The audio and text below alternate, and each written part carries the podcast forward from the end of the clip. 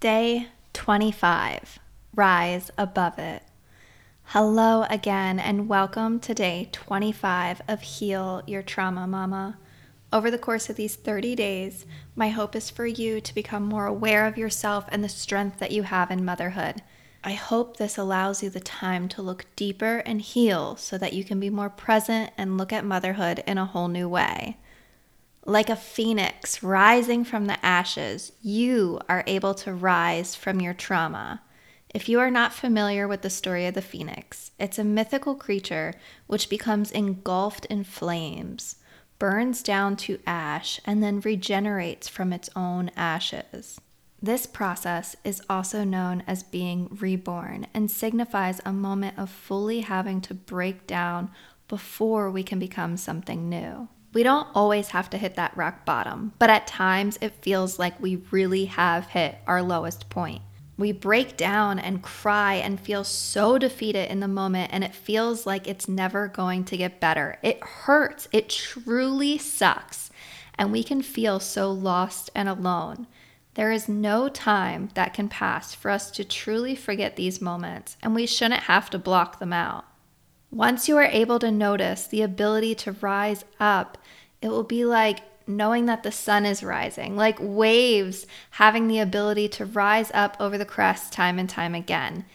It's a flow, a roller coaster, a journey that we're all continuously navigating.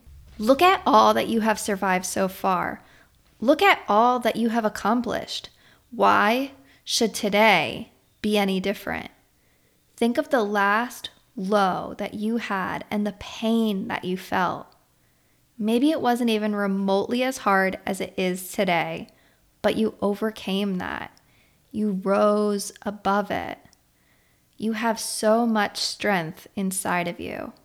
Begin to ask yourself these questions How have you been able to rise in the past? How do you want to continue to rise? What helped you overcome your hurdle before? How can you work these past accomplishments into your practice today? How can you bring more of that energy to your present moment? Maybe circumstances have changed. Maybe people that you've relied on before are no longer here. How are you able to pivot? How can you adjust to this new present moment? Take time to search for the strength to rise above it. A few things that have helped me is knowing why I want to overcome these past traumatic experiences. Thinking about what it would feel like to heal from these isolating thoughts surrounding the situation was motivation itself sometimes. Know that you are not alone.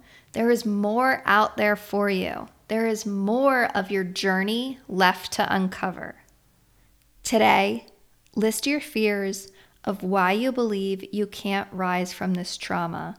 List down what you believe is holding you back and then burn it. Literally. Please be safe while you do this, though. We don't need to be starting any fires, but in a safe way, simply light all of those negative thoughts on fire and watch it burn and feel the energy of new life flow into you. Look at how easy it is to break down those words and know that a healing presence is always there for you and it wants you to rise above it. This concludes day 25 of our 30 days to heal your trauma, mama. Please continue on to day 26 and follow along on the journey and know that it is absolutely possible to heal from the trauma that may be present in your life at this moment, and you deserve it. If this is something that has been helpful, please share it with others, tag us on Instagram, message me directly, share what you liked about the episode, and interact with us along the way. Thank you.